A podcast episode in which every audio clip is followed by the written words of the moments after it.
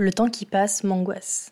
Je sais pas si vous vous souvenez, mais un temps il y avait une traîne sur TikTok où euh, les nanas mettaient un filtre vieillissant sur leur visage qui donnait l'impression qu'elles avaient 80 euh, ans. Et puis euh, il y avait ce truc de Ah tiens mamie, j'ai retrouvé une photo de toi quand tu étais jeune. Et puis bim, transition, on les voyait aujourd'hui, donc dans la vingtaine. Et c'est une traîne qui m'a toujours énormément angoissée parce qu'elle montre à quel point le temps passe en fait. À quel point aujourd'hui on a notre vie devant nous et à quel point à un moment en fait elle sera derrière. Outre le côté esthétique où euh, ben ouais on sera jamais aussi jolie que maintenant, on n'aura jamais une peau aussi lisse que maintenant, on sera jamais autant en forme que maintenant. Outre ce côté euh, physique, il y a ce côté de et si j'arrive à mes 80 ans que je fais le bilan et que ma vie me convient pas et que je me dis euh, merde, je kiffe pas, j'aimerais refaire s'il vous plaît. si j'arrive à ce moment-là et que je me dis j'aime pas, J'aime pas, je mets, je mets 3 sur 20, genre j'ai pas fait ce que je voulais, j'ai pas été où je voulais aller, euh, je fais comment? En fait, vous voyez, c'est ce truc-là qui m'angoisse, c'est de pas réussir à kiffer ma vie, de me retrouver sur mon lit d'hôpital et de me dire bah j'ai pas kiffé. J'avais une seule chance parce qu'on a qu'une seule vie. J'arrive à la fin et j'ai foiré. J'ai complètement foiré. C'était nul à chier, j'aime pas. C'est horrible.